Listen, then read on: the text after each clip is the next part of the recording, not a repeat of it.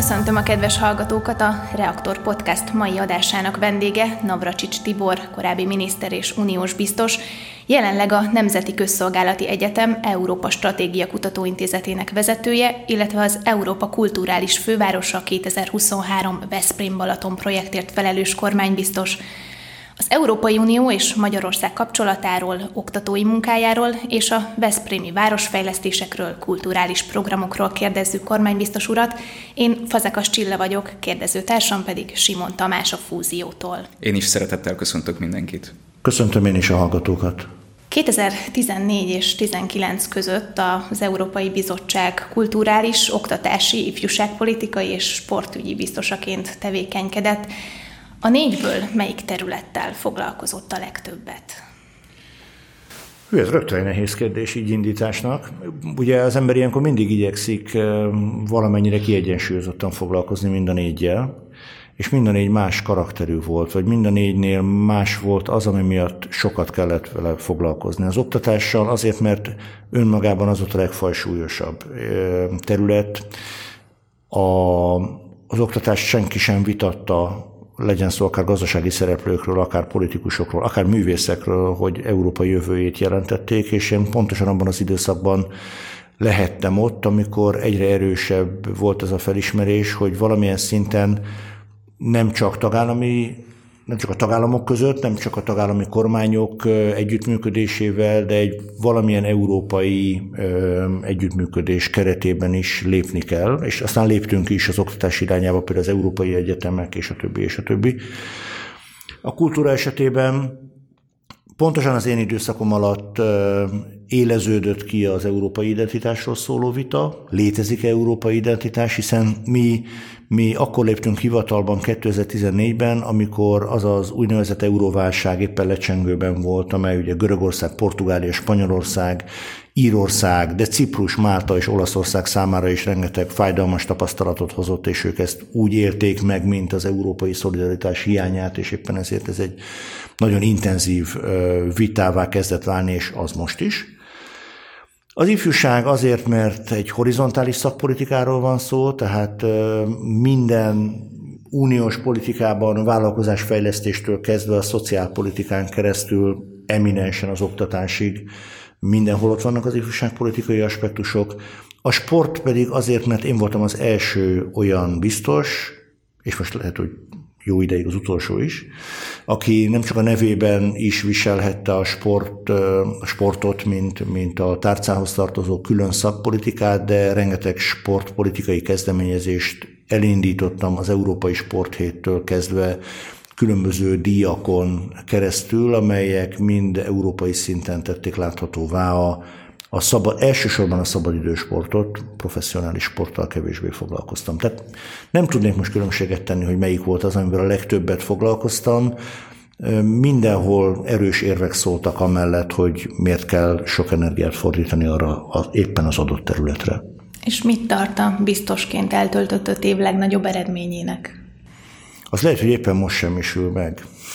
Mert ugye 2021. január 1-től új 7 éves költségvetése, vagy több éves pénzügyi keretterve van a, a, az Európai Uniónak, és én a, az előzetes tárgyalások alapján elértem azt, hogy megkétszerezzék az Erasmus költségvetését, ami egy költségrobbanást ö, idéz, vagy idézett volna elő, hiszen ö, kétszer annyi esélyt jelentett volna mindenkinek, és különösen olyan, olyan finanszírozási rendszert találtunk ki, hogy különösen a közép-európai és a kelet-európai diákok számára jelentett volna sokkal több egyfőre eső támogatást, de most kicsit aggódva olvasom azokat a tudósításokat, miszerint az új bizottság alapvetően át akarja szabni a több éves pénzügyi kerettervet, érthető módon sokkal többet akar a járványok megelőzésére, biztonságra fordítani, és attól tartok, hogy az Erasmus lehet az egyik kárvalotja ennek, a, ennek az új fejezetnek, vagy az új lépéssorozatnak. Ha az ifjúságpolitikáról beszélünk, akkor sokszor hallunk arról, hogy a fiatalok csökkenő politikai aktivitása és közéleti érdeklődése egy európai jelenség. Mit gondol, mi aktivizálhatja a fiatalokat a közéletben és a saját közösségeikben? Hát az, hogy tudjunk velük egy nyelven beszélni. Szerintem a, a politikai aktivitás hanyatlásának egyik, biztos nem kizárólagos, de egyik fontos és elhanyagolt oka az, hogy az én generációm, amelyik egy offline generáció, és az önök generációja, amelyik egy online generáció, más nyelven beszél.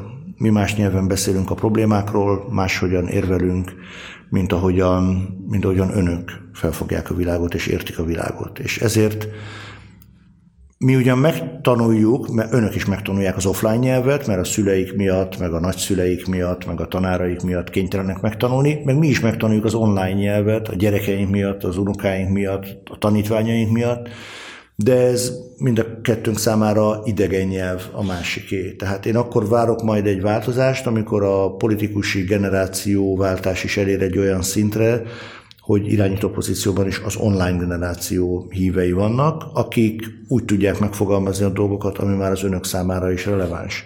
Kitalálunk mindenféle intézményes megoldást. Tehát vannak országok, ahol lejjebb szállítják a, a, a, választási, a választhatósági korhatárt, illetve a választójog korhatárát. Vannak olyan országok, ahol, ahol ifjúságügyi ombudsman neveznek ki, mindenfélét kitalálnak, de az intézményi megoldások itt csak, ezek is hasznosak lehetnek persze adott esetben, bár a, a, a statisztikai adatok azt mutatják, Ausztria és Málta esetében is, ahol ugye levitték 18 16 évre a korhatárt, hogy a választójogot, hogy, hogy igazán érdemi változás nem történt. Tartalomban kell szerintem változásnak történnie, szerintem azonos módon kellene látnunk a világot. Ez most még generációs okok miatt nem így van. Persze mi próbálunk, meg, meg mindenki próbálkozik a másikkal megértetni magát, de ez szerintem egy átmeneti kor, ahol most vagyunk. Én biztos hogy benne, hogy 10-15 év múlva egy más nyelvezetű, más logikájú politikával és politikai kommunikációval fogunk találkozni. 16. éve tagja Magyarország az Európai Uniónak, és ez alatt az idő alatt sok minden történt. Tavares jelentés, Sargentini jelentés és hetes cikk szerinti eljárás. Milyennek látja biztos úr ma Magyarország és az Európai Unió kapcsolatát? Ez nagyon jó, hogy ezeket említettem, mert ezek mind az Európai Parlamenthez kötődnek, és nekem az egyik fixa ideám az, hogy amikor az Európai Unióról általában beszélünk, akkor, akkor csak általánosságokat mondhatunk, Viszont ahhoz, hogy egy, egy cizelláltabb képet kapjunk, ahhoz az egyes intézményeket külön, külön-külön kell megnéznünk.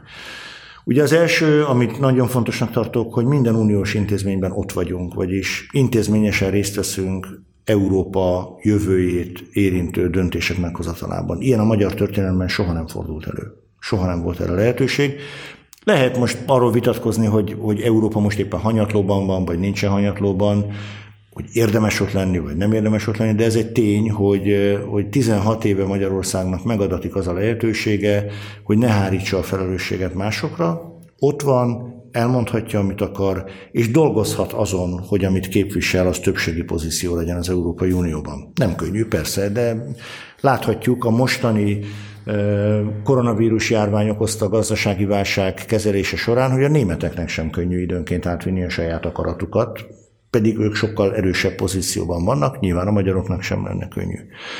A, az Európai Unióban szerintem a, a mi kapcsolatrendszerünk, ö, ö, hogy mondjam, összetett olyan értelemben, hogy pártpolitikai szempontból és a politikai intézmények szempontjából nyilvánvalóan konfliktusos. Hát az Európai Parlament, amit ön is említett, ugye ott, ott sok konfliktus van, de az Európai Parlament erre jött létre többek között, hogy ott megvívassanak ezek a politikai konfliktusok.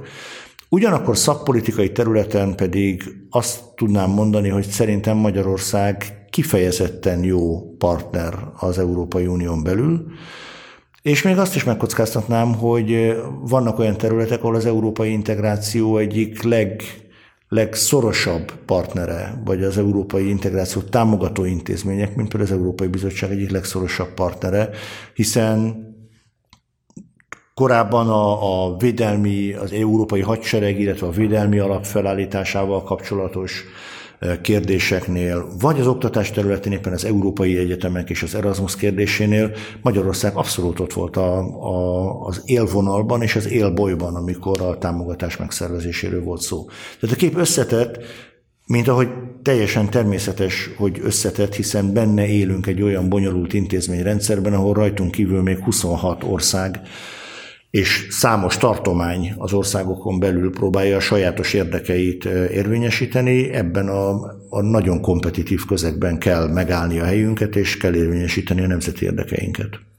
Az állítsuk meg Brüsszelt kampány után teljesen jogosan teszi fel valaki azt a kérdést, akár Brüsszelből nézve, hogy Európa ellenese a magyar kormánypártoknak a politikája. Mit gondol Brüsszelből nézve, hogyan hat ez egy szemlélődő számára? Van, aki azt mondja, hogy Európa ellenes Brüsszelben. Én mindig amellett érveltem, amikor erre lehetőségem volt, hogy azt mondjam el, hogy meggyőződésem szerint a Fidesz, illetve a magyar kormány nem Európa ellenes, csak egy másfajta működési elvű Európai Unió mellett szállt síkra, de ilyenek vannak más pártok is, jobb oldalon is, bal oldalon is, sőt, azt is megkockáztatnám, hogy tulajdonképpen minden pártnak, minden országnak megvan a saját maga Európai Unió képe, amit egy kicsit saját magából, a saját nemzeti tapasztalataiból vetít le. Tehát teljesen más egy, egy belgának, egy németnek, vagy egy magyarnak az Európa képe értelemszerűen, hiszen más van a podgyászunkban, amit hozunk magunkkal a 1000-2000 éves történelem során, attól függ, hogy egy-egy ország milyen, milyen hosszú múltra tekintett vissza. Hol tart ma a Fidesz és az Európai Néppárt vitája? Van-e ön szerint helye a Fidesznek még az Európai Néppártban? A helye mindenképpen van. Hogy hol tart, ezt nehéz megmondani, mert éppen most olvastam, hogy, hogy Herbert van Rompuy kezdeményezésére feloszlatták ezt a bölcsek tanácsát, akiknek véleményt kellene és megoldási javaslatot kellene adni a Fidesz és a néppárt közötti vitában. Én abban bízom, hogy az idő egy kicsit talán begyógyítja a sebeket, és, és, és dűlőre jut a két fél. Itt mind a két félnek erőfeszítéseket kell tennie, tehát a Fidesznek valóban ben kell akarnia maradni az Európai Néppártban, és az Európai Néppártnak is el kell ismernie azt, hogy hogy adott esetben előfordulhat, hogy egy ilyen nagy gyűjtő pártszövetség esetében vannak olyan pártok, amelyek markáns különvéleményt hangoztatnak, de ha ehhez a szövetséghez akarnak tartozni, akkor ott van a helyük. Nekem meggyőződésem, hogy a Fidesz az Európai Néppárt alapértékeivel nem ellentétes politikát folytat, vagyis ott a helye az Európai Néppártban, de ehhez a Fidesz részéről is gesztusokat is kell gyakorolni. Rendben van a kritika, szerintem ez nagyon helyes is, hiszen nagyon sok mindenben lehet kritizálni az Európai Uniót és az Európai Néppártot is, de, de időnként a Fidesznek olyan gesztusokat is kell tennie az Európai Néppárt felé, amivel az Európai Néppárt más tagszervezetei, akik más gondolnak Európáról, ők is azt érezhetik, hogy a Fidesz komolyan gondolja az ehhez a közösséghez való tartozást. Említette már biztos úr az a, a koronavírus válságot, és arra lennék kíváncsi, hogy mit gondol, hogyan kezelte az Európai Unió a koronavírus válságot. Ugye az EU-nak az elmúlt időben volt egy olyan törekvése, hogy egy gazdasági pólussá tudjon válni Amerika, Kína, India mellett a világ gazdaság területén. Mit gondol, hogyan és milyen hatással lesz erre a koronavírus válság? Hát ugye még a közepén vagyunk itt az eseményeknek. Az első időszakban az történt, ami mindig szokott történni az Európai Unióban, miközben az európai integrációval foglalkozó politikusok és elemzők mindig azt mondják, hogy az európai integrációnak az a nagy baja, hogy nem jön egy olyan nagy válság, ami nem egyenként a nemzetállamokat, hanem az egész Európai Uniót, mint közösséget éri. Amikor megjön, akkor meg szétesik az Európai Unió. Ugye ezt megfigyelhettük az iraki háború esetén, külpolitikai válságoknál, akár az Amerikával való kapcsolatrendszer tekintetében is és itt is ez történt, az első hullámban az uniós intézmények nem tudták magukhoz ragadni a kezdeményezést, mindenhol nemzeti megoldások születtek. Ennek az eredménye lett az is, hogy a Schengeni övezet gyakorlatilag megszűnt egy rövid időre létezni, mindenhol határőrizet, karantén, és a többi szigorító intézkedéseket vezettek be. Azt látom, hogy az Európai Bizottság nagyon komoly erőfeszítéseket tesz április eleje óta, hogy magához ragadja a kezdeményezést. Meghirdetett most egy 750 milliárd eurós nagy gazdaság élénkítő vagy gazdaság újjáépítési csomagot. Kérdés, hogy a tagállamok ezt el fogják-e majd fogadni. Vannak olyan országok, Ausztria, Dánia, amelyek a fenntartásaikat, Hollandia is, amelyek a fenntartásaikat hangoztatják. És, mint említettem, a, a 21. januárjától hatályba lépő újabb 7 éves költségvetésnél pedig kifejezetten ennek a gazdasági válságnak a kezelését akarják a, a középpontba helyezni.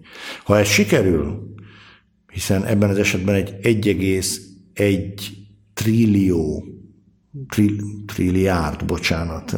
Én nem is, tehát szokni kell még a szót, hiszen ezzel a mértékkel még nem találkoztunk. Eurónyi pénzösszeg, gazdaság élénkítő pénzösszegről van szó, ami elképesztő injekció lehet az európai gazdaságnak.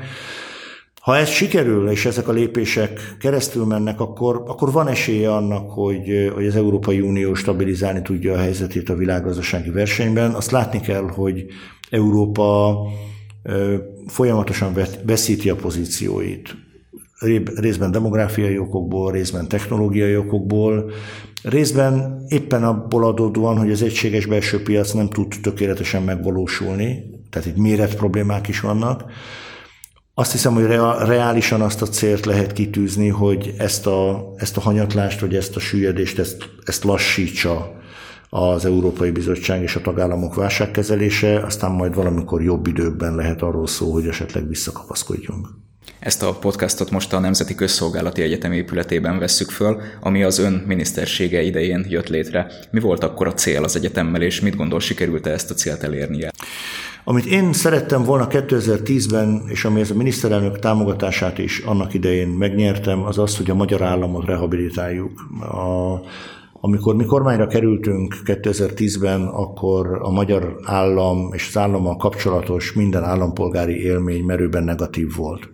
És ezért én két dolgot szeret, három dolgot szerettem volna. Egy olyan területi rendszert kialakítani, amely lehetővé teszi a, az észszerű működést, ez lett a járási rendszer az államigazgatásban, egy olyan intézményrendszert felállítani, amely egy lépés tesz a kultúraváltás felé az állampolgárokkal való kultúrát kapcsolattartás és előzékeny kapcsolattartás felé.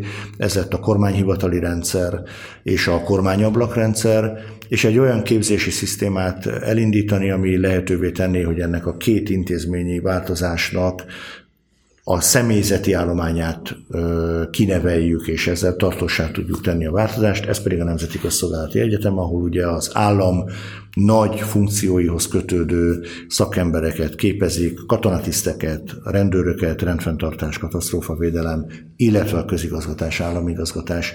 Az volt a cél, haladunk e felé, de, de még teljes egészében nem értük el ezt a célt. Biztos úr tanáremberként is dolgozik, ugye egyetemi docensi eh, titulust is visel. Arra lennék kíváncsi, hogy mit gondol az elmúlt hetek online oktatásáról. Egy sikertörténetről beszélhetünk, vagy inkább egy elbukott eh, próbálkozásról, és arra is kíváncsi lennék, hogy mit gondol, maradandó lesz-e ez a kényszerű technológiai átállás, mi maradhat meg belőle. Hát én abban bízom, hogy egy kicsit úgy lesz, mint a színház, televízió, rádió, televízió, elektronikus könyv, fizikai könyv, hogy mindenki attól félt, amikor bejött az új technológia, hogy az le fogja váltani a régit, aztán valahogy összenőtt a kettő kiegészítő megoldási lehetőségekként. Én nagyon nem szeretném, hogyha online egyetemek lennének a jövőben, és csak online előadások, online vizsgák és a többi lennének. Ugyanakkor látok arra egy lehetőséget, hogy, hogy adott esetben kurzusokat online is meghirdetni, vagy online is elérhetővé tenni, és ezáltal ki lehetne bővíteni a hallgatói kört, az érdeklődői kört. Én végigcsináltam becsülettel, március közepe óta a, a kurzusaimat, a hallgatóim egy része azt kérte, nem, a, a, igen, tehát a különböző kurzusokon a hallgatóim egy része azt kérte, hogy hangfájlban mondjam el az előadásokat, volt, ahol kötelező irodalmat adtam, és a vizsgáztatásnál pedig a, én ragaszkodom a szóbeli vizsgáztatáshoz, amennyire csak tehetem, így maradt az online megoldások a, ott is, de az egyetemnek a, valójában a, a funkcionalitása megmarad, de a lelke elvész. Tehát amúgy is a modern egyetemeknél nagyon nagy problémát az, okoz az, hogy a, a tanárok már nem érnek rá annyira, hogy egész nap együtt legyenek a diákjaikkal. Talán a diákoknak sincsen már annyira igényük arra, de az a fajta tutoriális rendszer, ami, ami a régi egyetemeken megvolt, amikor egy-egy tanárnak tanítványai voltak, amikor műhelyek voltak, az azt hiszem, attól félek, hogy ezzel az online korszakkal végképp elvész, az, azt nagyon sajnálnám.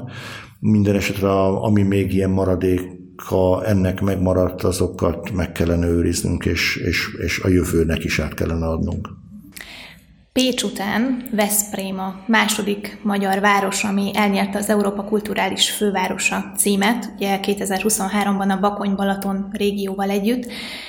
A pécsi történet annak idején kicsit felemásra sikeredett, nem minden készült el időben. Hogy áll a Veszprémi projekt? Hmm.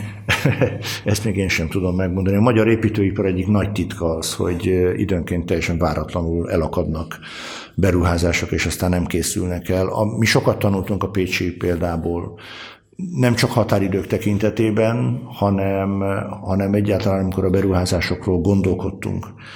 Hiszen Pécsnek két olyan emblematikus nagy beruházása volt, amely amely a fenntarthatóság szempontjából nem bizonyult sikertörténetnek. Az egyik a Kodály hangversenyközpont, amit ugye végül az államnak át kellett vennie a várostól, a másik pedig a Zsolnai negyed, amely még utána is éveken keresztül rendkívül hányatott életet élt. Éppen ezért kezdetől fogva úgy, úgy próbáljuk meg az infrastruktúrális beruházásokat meghatározni, hogy hogy azok mögött legyen rögtön egy üzleti modell is, ami legalább az esélyét megadja, hogy fenntartható lesz. Ugye Közép-Európában sose lehet tudni, mi lesz végül fenntartható, de legalább a racionális számítások alapján azt mondhatjuk, hogy ez majd meg fog tudni állni a lábán, és nem az lesz a, ennek a 2023-as évnek a, az öröksége, hogy a Veszprémi önkormányzat összerodjik a finanszírozási tehertől. És ez vezet oda is, hogy mi elsősorban, elsősorban nem új épületekben gondolkodunk, és nem új létesítményekben, hanem meglévő, kihasználatlan vagy rossz állapotban lévő épületek megújításában és új tartalommal való feltöltésében. Itt még jó esélyünk van, hogy 23-ra elkészülünk, illetve ahol már most látjuk, hogy csúszás van, azt inkább kivesszük a programból, és áttesszük a 23 utáni időszakra. Egyébként az Európa Kulturális Fővárosa projekt ugye nem elsősorban városfejlesztésről, vagy nem csak városfejlesztésről és infrastruktúrális beruházásokról szól, hanem programszervezésről is. Bár 2023 azért még ha úgy veszük, messze van, de vannak olyan előkészületek, amiket például befolyásolt programszervezés tekintetében a koronavírus járvány. Lehet-e esetleg elárulni néhány kulisszatitkot, milyen olyan programok várhatóak majd, amelyek akár újdonságok és számot tarthatnak nagy érdeklődésre. Hogyne, abszolút. Például március 16-án tartottam volna az első olyan sajtótájékoztatót, ahol meghirdettem volna a felkészülési programjainkat, amit ugye március 12-én bevezették a korlátozásokat, és ebből adódóan a sajtótájékoztatót és a felkészülési programokat is elmosta gyakorlatilag az idő. A, ezért most június 15-én teszünk egy újabb kísérletet arra, hogy elindítjuk a felkészülést ezekre a programokra. Bízom benne, hogy nem történik a hátralévő pár napban olyan esemény, ami miatt ezt is el kell halasztani. A programjaink tulajdonképpen kétszer két nagy csoportba oszthatók. Az egyik a, azok a programok, amelyek már most is megvannak, viszont annyira részei a város karakterének, hogy mindenképpen azt szeretnénk, hogy 23-ban is szerepeljenek, mint Európa Kulturális Fővárosa programok. A kórus hangversenyektől és kórus versenyektől kezdve, talán ami a nem Veszprémiek számára is ismert lehet a Veszprém Fest, vagy az Utcazene Fesztivál, vagy éppen a komoly zenetkedvelők számára az Auer Fesztivál lehet ilyen, ami, amik mindenképpen részei lesznek a, a 23-as évadnak is, és értelemszerűen az azt megelőző években is lesznek. Már például reményeink szerint Utca Zene Fesztivál lesz augusztus utolsó hétvégéjén már. Ez lesz az első ilyen új fesztivál Veszprémben, illetve hagyományos, de, de a járvány utáni fesztivál. És a másik csoport ebben az esetben az újonnan születő események, ezeket is elkezdjük már korábban, lehetőség szerint már idén, de 21-ben mindenképpen, amelyek 23 újdonságai, de ki akarjuk próbálni már az előző években is, éppen azért, hogy tudjuk tesztelni, hogy jól csináljuk-e, tényleg olyan-e, szeretik-e az emberek, és a többi. Itt, amit példaként tudok mondani, a szeptember első hétvégéjén lesz a filmpiknik, Füreddel, Balatonfüreddel közösen, amely a filmszemlén díjat nyert filmek bemutatója lesz, vetítése, ingyenes vetítése Veszprémben és Balatonfüreden, de természetesen nem csak Veszprémiek és Balatonfürediek számára. Úgy gondolom az időpontot is úgy választottuk meg, hogy ez még az az időszak, amikor, amikor az ország minden pontjáról szívesen járnak arra felé emberek, hiszen jó idő van, és ezzel talán már tudunk nyitni az ország felé. És másik szempontrendszerünkben szintén kétfajta rendezvényünk van, az az egyik, ami, amiből én szintén azt szeretném, ha, ha kevesebb lenne ezek a nagy nemzetközi jelentőségű mega események, ami, amin szintén dolgozunk, előkészítjük, ami Európa felé mutatja egy kicsit Veszprémet vagy a térséget, és a másik pedig, ami a szívemhez közelebb áll, ezek a kicsi helyi rendezvények. Én azt szeretném elérni, hogy 23. december 31-én ne legyen olyan Veszprémi polgár, vagy a Balatoni régióban élő polgár, aki azt mondja, hogy ő szeretett volna valamilyen részt vállalni az Európa Kulturális Fővárosa programsorozatból, énekel, akár csak vizet tölt, vagy éppenséggel szervez valamilyen programot, de mi nem adtunk rá lehetőséget. És éppen ezért nagyon sok kisléptékű, helyi, helyi jelentőségű programot szeretnénk, mert végül is attól lesz európai ez a kulturális fővárosi rendezvénysorozat, ha, ha mi magunk egy kicsit úgy érezzük, hogy meg tudjuk mutatni a saját képességeinket, a saját kincseinket, az arra felé járó európaiak fel, európaiaknak is. Kíváncsian várjuk a programokat, és nagyon sok sikert kívánunk a Köszönöm projekt szépen. megvalósításához, és köszönjük szépen Navracsics Tibornak, hogy válaszolt a kérdéseinkre. Nektek pedig köszönjük azt, hogy meghallgattatok minket. Kövessétek továbbra is a react.hu weboldalt, illetve a Reaktor Facebook oldalát, illetve hallgassatok minket Apple Podcast-en és Spotify-on is. Köszönjük a figyelmet, várunk vissza titeket a következő podcastben.